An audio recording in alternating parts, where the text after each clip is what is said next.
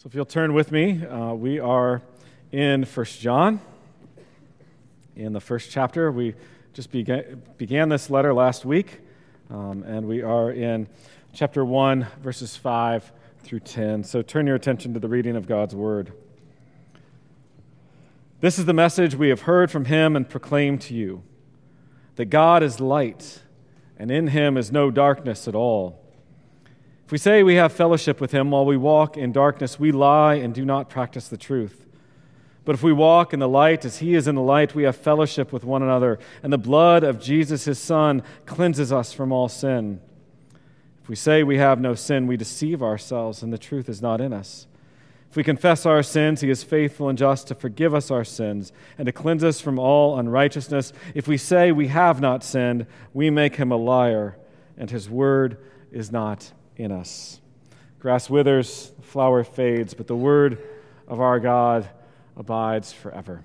Let's pray. Father, we ask that as we come before this word, we know that none of it will be profitable without the work of your Spirit in our hearts. And so we pray for that work. We pray that you would unite our hearts by your Spirit to fear you. Give us ears to hear, eyes to see, and soft hearts to receive your word this morning. Father, we pray all these things for your glory and for our good and joy. Amen. Well, it was during my freshman year that the album Jesus Freak by DC Talk uh, was hitting the airwaves. And so um, I, I know most people are probably more familiar with the, the song Jesus Freak, perhaps, but I gravitated towards what we played just at the beginning of the service. It's actually a cover um, of a song written by Charlie Peacock. Charlie Peacock wrote that in 1991. It was on his Love Life album. And I love Peacock and, and his, the, the way he actually gets to the heart of matters.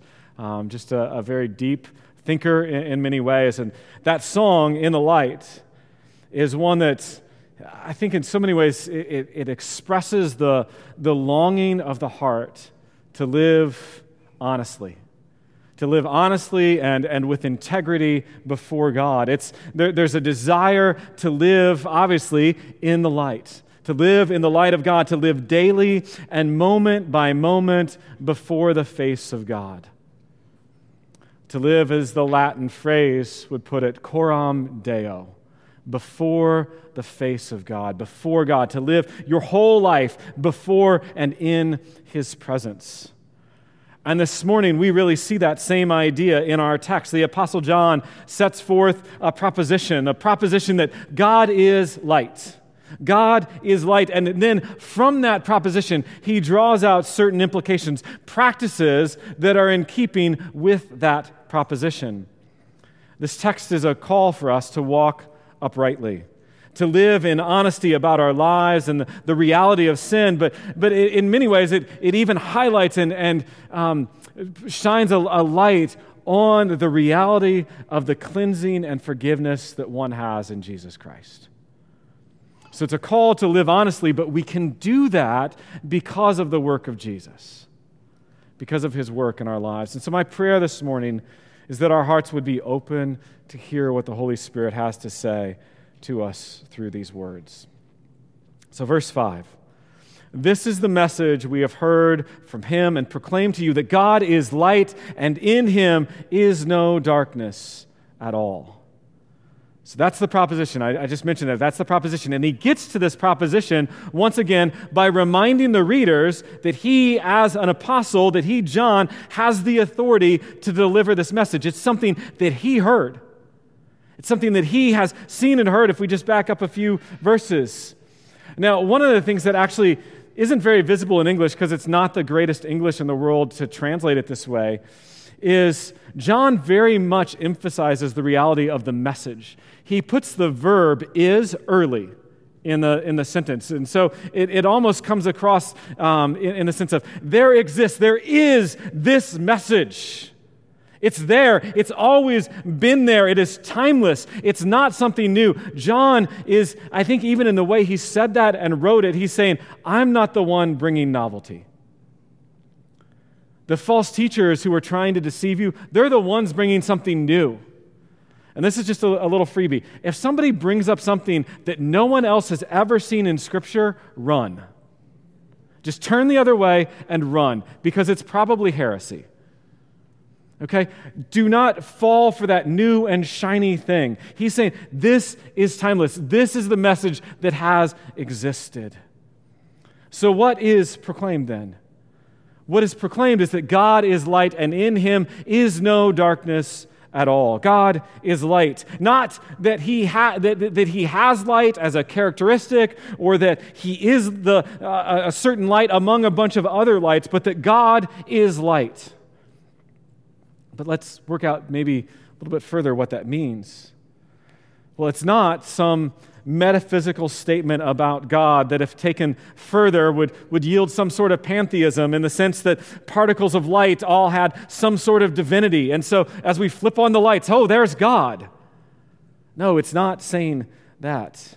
It may actually come from what we read earlier in the call to worship from Isaiah 60 refer to the coming of God, the, the, the light shining, the, the coming of God in, in restoration, that this light is shining amidst the, the dark world and is dispelling the darkness. The renewal and restoration has begun in God who is light. And so when we think about that idea of, of God, with that in mind, it's natural that from a statement like this, that God is light, there would flow ethical implications. That there would be ethics that come from this, which is what John moves into. If one wants to be in fellowship with the light, they must live in accord with the light. But there's another aspect to stating God is light. And, I think it's a, a pretty important concept. And John uses this not only in this letter, but in his gospel. As one commentator put it, they wrote this way said, Just as light and darkness cannot physically coexist in the same space, John uses this duality to explain what constitutes fellowship with God and what disqualifies a person from fellowship. Because sin and righteousness are as mutually exclusive as light and darkness. So there's this duality sin and, and, and darkness, or, or, sin and righteousness and light, or darkness and light. They're, they're mutually exclusive.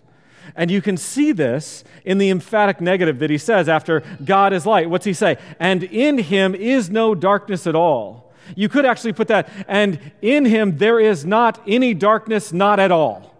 It's very, very emphatic. There's no darkness, there's none, not a bit. It's inconceivable for there to be darkness and light together.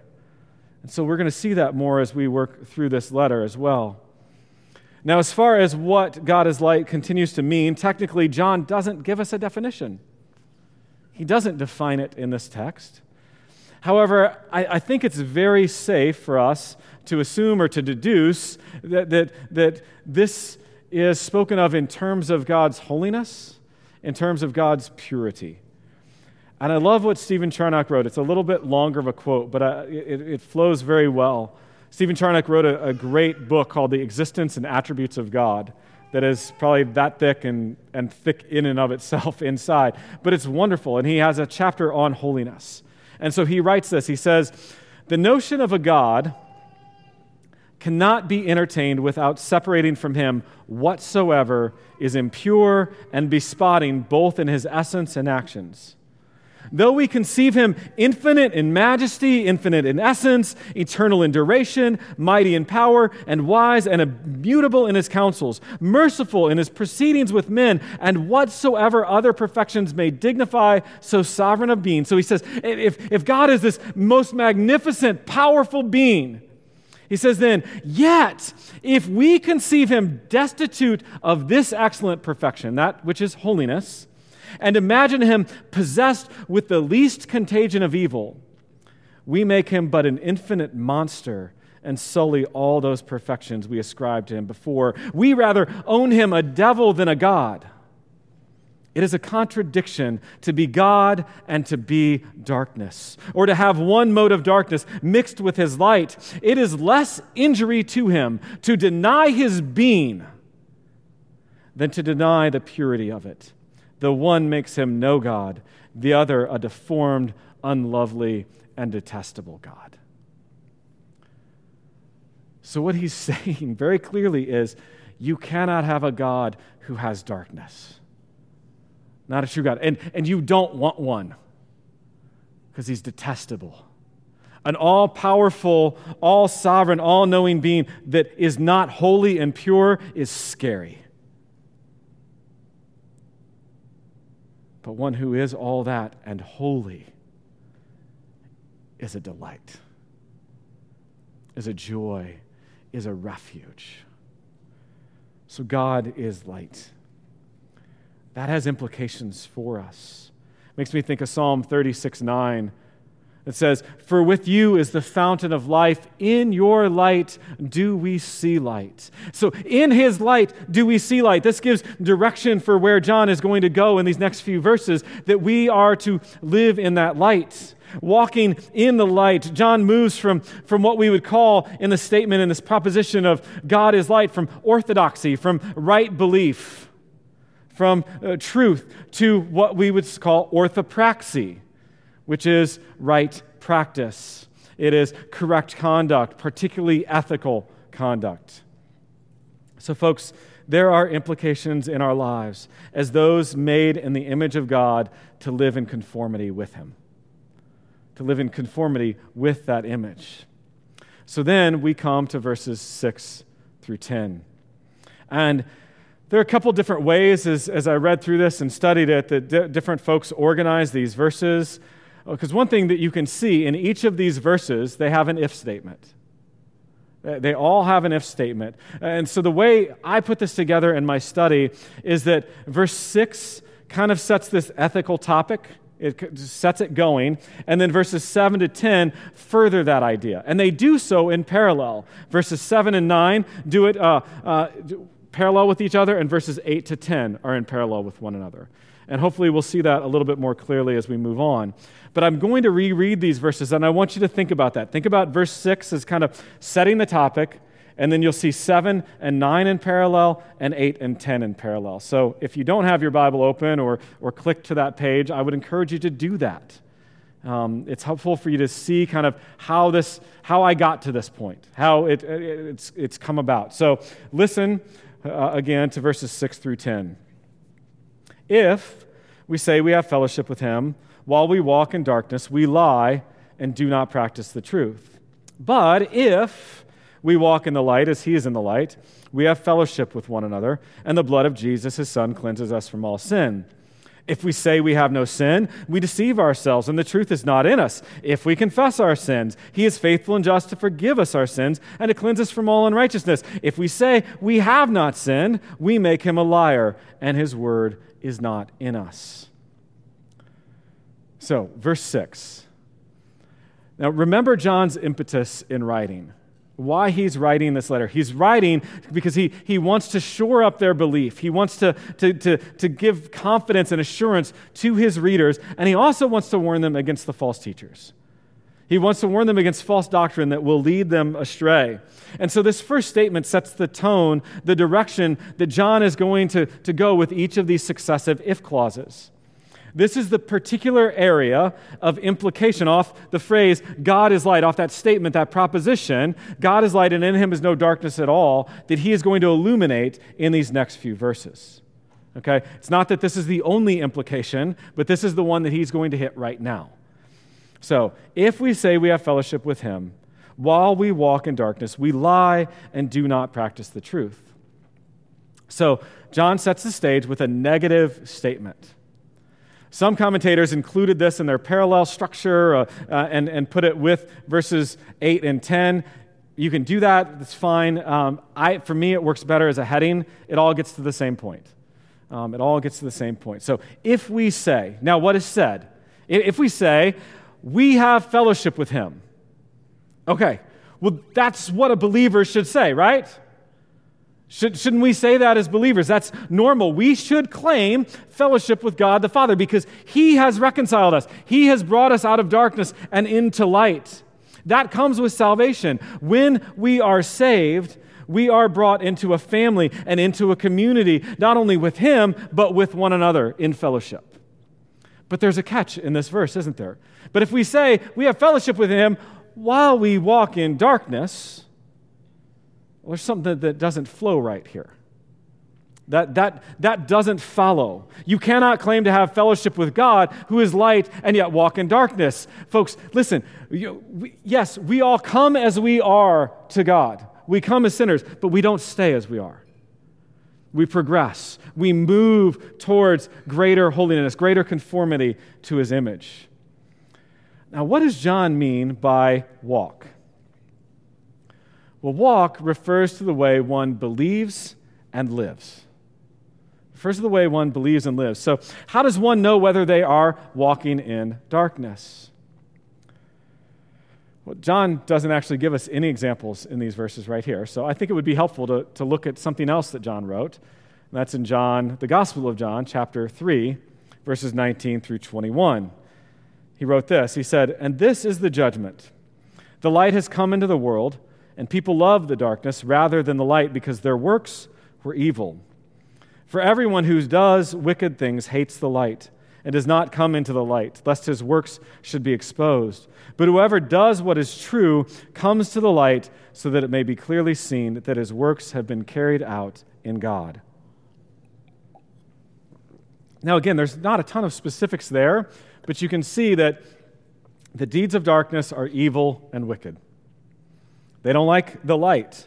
We could also look at Paul's list of the, the, the works of the flesh, the fruit of the flesh in Galatians 5, and see those type of things. They're actions and ideas that cannot stand the light of God. Folks, the walking in darkness is the things we do in secret. They're the things we hide because we don't want them exposed. We don't want somebody else to know we're doing them. Although I would say, sadly, right now in our world, many of the deeds of darkness are actually being celebrated and are often the things in which people take pride. John is having none of that. He's saying, no, no. His assessment is that those who propose this, who propose to have fellowship with God and yet walk in darkness, they're guilty on two points. Okay, that's what he says in this verse. He says, first, they lie. Flat out. They just, they lie. They lie about their relationship with God, they lie about the nature of God, and they lie to others about what is approved by God. All of those. But also, second, they do not practice the truth. They, you know, in, in many ways, the idea is they don't do the truth. Okay, they don't do it. They, they don't work it out. They, they don't do what is true. And I found this helpful when thinking about this idea of practice the truth or doing the truth.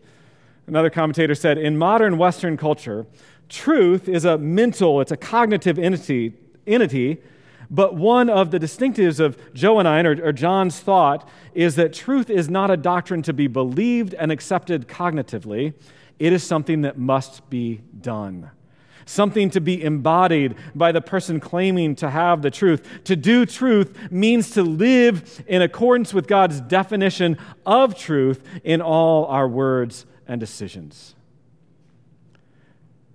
So, now, of course, there, there is that prerequisite that you have to know the truth to do it. So there is a cognitive aspect, but it's not the cognitive alone. It's more than cognitive. You actually have to do the truth. You've practiced the truth in your life. You can see that John is concerned about practicing what you proclaim, about living with integrity, living in, in, in the light. He does not want his readers deceived. He wants them to walk in the light and to rest in Christ and his work. And we're going to see all this very clearly as we move through verses 7 to 10. So, again, these verses are set in pairs that correspond to one another. Hopefully, you can see that. You might not be able to read it all. It's kind of some of what I did in my study. And, so you can see 7 to 10 or, or 7 and 9 are these positive statements and verses 8 and 10 are 8 and 10 are negative, and you can see the correspondence in the highlighting okay, of how these verses are parallel with one another. Now, that's probably not going to stay up there the whole time, but that's just so you can kind of see what I'm talking about when I say these are in parallel to each other.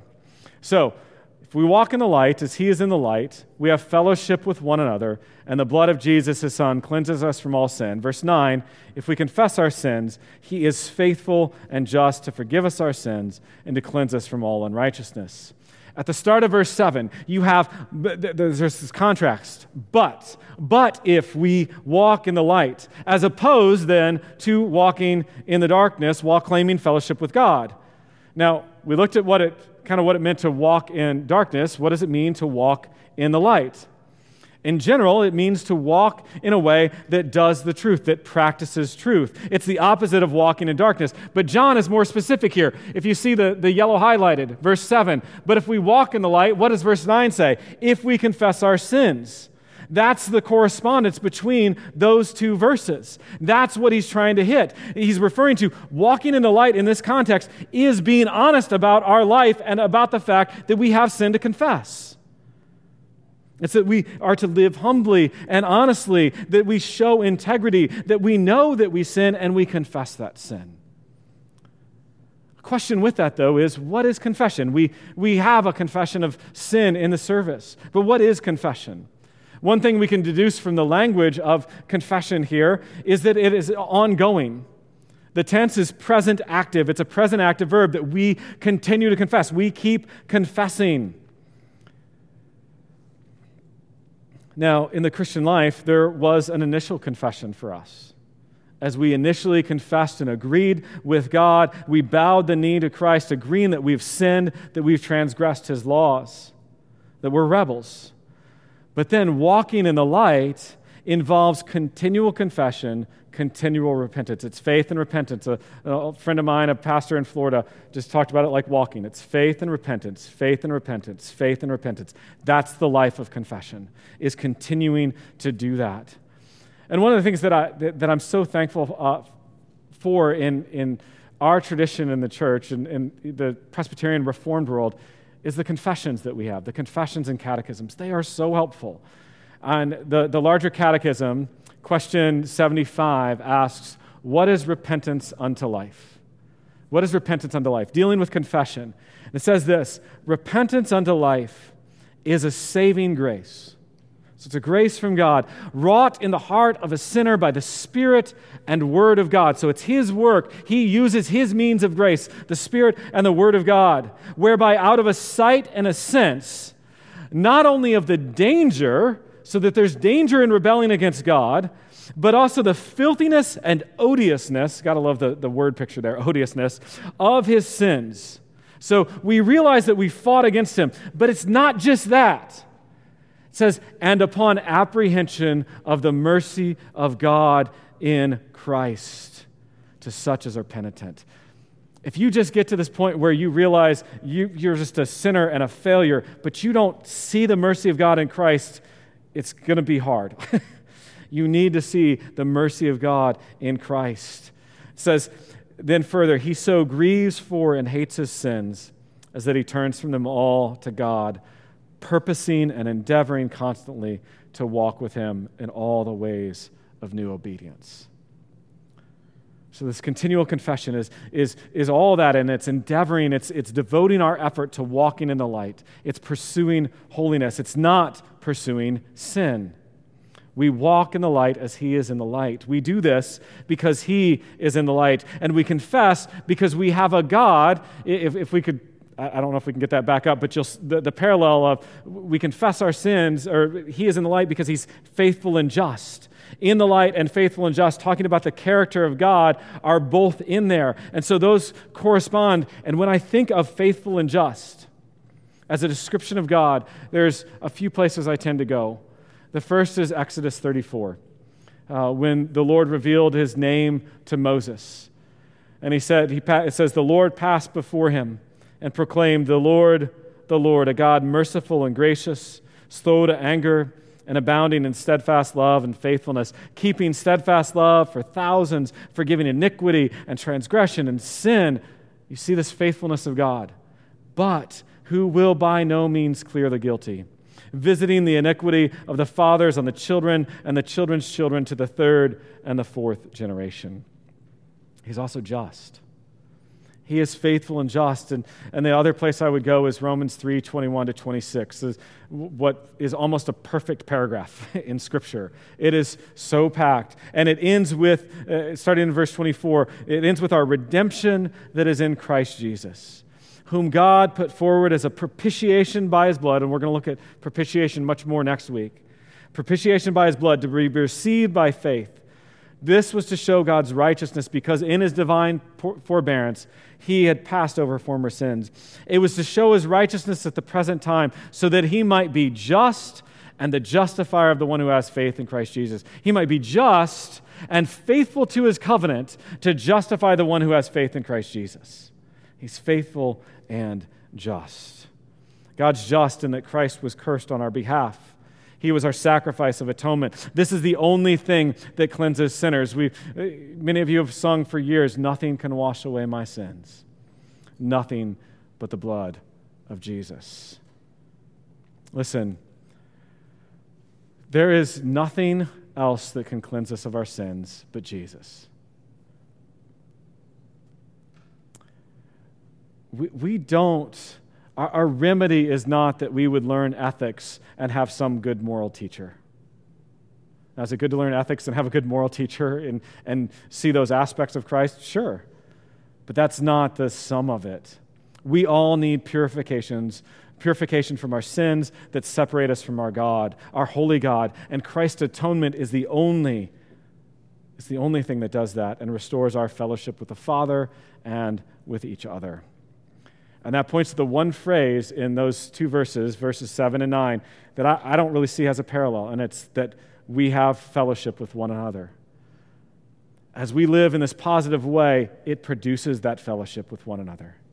It produces it. That's what is, is done by our walking in the light and our confession and, uh, uh, of sin and, and relying on the cleansing work of Christ. We have fellowship. There is lasting and true fellowship in Christ. There is none apart from Christ. There is no fellowship that lasts that's built on lies. It won't last. Something we will all mess up and offend one another, and if it's built on lies or it's built on self justification, that fellowship will fall apart, and you'll have two, three, four churches down the road from each other because they all split because somebody ticked somebody else off. We need to have fellowship built on the cleansing blood of Christ and that rests in that, in everything. In our worship, in our fellowship with one another, and how we fix a building. Okay? just putting that out there. Please don't let that become a thing that irritates you so bad that you want to go somewhere else. Fellowship with God, fellowship with Christ, cleansing of sin through Christ alone. And that covers it all. And let's, let's live well with one another in that. So, those are the positive statements. Let's look briefly at these negative ones that are in parallel with each other as well. So you can see verses 8 and, 8 and 10. If we say we have no sin, we deceive ourselves, and the truth is not in us. And then verse 10 if we say we have not sinned, we make him a liar, and his word is not in us. And this one I think is even way clearer to see those parallels there. But these false teachers apparently claimed to be without sin, to, to have no sin to confess. Folks, that is self deception. That is a textbook definition of self deception. They are not living reality, the truth is not in them. But let's not bash them too quickly or too harshly. Because if we're actually honest, at least with ourselves, we all possess a really strong ability to deny the presence and severity of our own sin. We do. We're good at it. We're good at defending ourselves. We're good at turning things away and saying, oh, I didn't really do anything, or, or I'm sorry, you were offended. Our fallenness leads us to rationalize our sin and to deny it. There are, there are almost an infinite number of ways to deny sin in certain circles uh, today, and, and apparently for quite a long time, there's actually those who said they don't sin. They just claim to be without sin, to be maybe perfect in Christ and to no longer sin. And I'm telling you right then, they're sinning in that claim by itself. And others, And all of us probably do this in some way, shape, or form. Sometimes we can see it more glaringly in society. Others may simply redefine what they do as not actually sin. We see this very vividly um, in our society today, though I would say that there have always been what Jerry Bridges called respectable sins. That kind of our camp of Christianity just kind of winks or turns a blind eye to. Maybe pride, greed, who, who knows? Some of those things that just, they don't necessarily affect everybody else, but they do affect things, or, or time, or idolatry that you have of, of um, family or other things going on in life. They're, they're, those, are, those are the respectable sins. And, and we, we, we rail against the glaring ones. You know, today, though, there are sins that that even used to be illegal that aren't anymore. So, in society, why in the world would those things be considered immoral? But we're all good at denying our sin, at least denying the severity of it. But we cannot claim to have no sin. But we got to make sure you don't swing the pendulum too far because know this this is not an excuse to sin. To say, well, if, if I can't be without sin, let's just have some fun. That's not what I'm saying either. That's not what John is saying here. And he's going to get more into that when we get into chapter 3. But just hear me this is not an excuse to sin. It's not. Shall we sin more so that grace may abound? Paul responds, By no means. There's, there's no way. It's unthinkable. Folks, there is a tension in the life of the believer. I understand that. We are to be growing in holiness and righteousness and seeing that growth, but in this life, we will always be confronting sin in our lives. Always. So let us not deceive ourselves and make God a liar. That's not practicing the truth. That's not doing the truth. And there's a progression of, and, and, this is one way people will see in, in verses 6, 8, and 10, this progression, because you see in each of them there's a lie. There, there's this uh, idea of a lie that there's lying in general uh, to others. Um, then there's lying to ourselves. We deceive ourselves by saying we have no sin. And then we call God a liar. All that would demonstrate that the truth is not in us, that His Word is not in us, if that's how we operate. I think John makes this point really clear.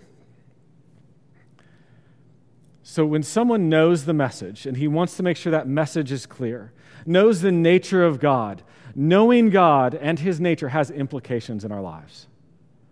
Has ethical implications, not just for our salvation, but for how we live. And the blood of Jesus is not merely for entrance into the kingdom, entrance into salvation. It's not a get out of uh, hell free card. The gospel is for every day, it's ongoing in our lives. His blood continues to cleanse us as we continue to confess our sins.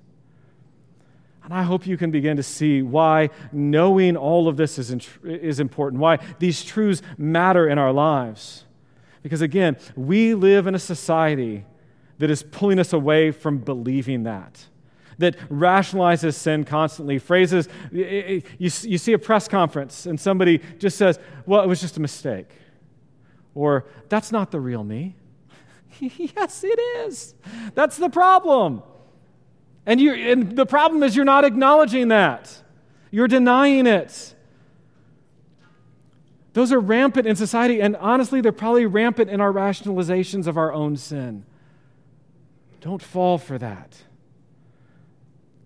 Too often we attribute sin, and, and one writer put it so well, to, to what we, we just call mistakes, to, to bad parenting, to genetic propensities or lack of adequate education, or it is embraced to affirm a perceived entitlement of individuals to define, define moral principles for themselves. The claim that there is a God and that violation of his moral standard is sin invites harsh social disapproval in a culture that no longer believes in absolute truth and sees any such claim as a wrongful and arrogant assertion of power. Folks, believing that there are standards in the world today and that we are responsible to God is counter to our culture. It really always has been, but it, feels a little bit more heightened lately. This is why it is so vitally important to be grounded in the truth. To be grounded in the truth so that we don't fall prey to, to social pressure, to, to, to, to not be on the wrong side of history. So that we can walk in the light and have fellowship with him and shine. And as, as the end of uh, Isaiah 60, verse 3 talks about that nations will come to your light. As we live in the light, as we live faithfully, people will see that. The city on a hill shining. So let's rest in this truth. Let's rest in the truth. Let's, let's long to know the truth, but also trust what Jesus proclaimed in John 8 12. I am the light of the world. Whoever follows me will not walk in darkness, but will have the light of life. Follow him, the light of the world. Following Christ, walking in the light, folks, it's not antiquated, it's not just old time things, it's actually life. It's our only hope in life and death. In Christ alone and his cleansing is the place that we have hope. To live a life of fellowship with him and to live a life of honesty and integrity in this world. Let's pray. Father, Lord, we give you thanks and yeah, just praise for, for how you have loved us and care for us. Lord, help us to know your light more and more clearly, more and more truly, and to live in that light. Lord, where we all have that propensity to deny or to um, take some strides off the path into darkness, or draw our hearts back, convict us, and, and help us to confess our sin. Pour out your grace upon us that we would. And we would walk in truth and in grace and live in that light and live in fellowship with you and with one another. We pray in Christ's name. Amen.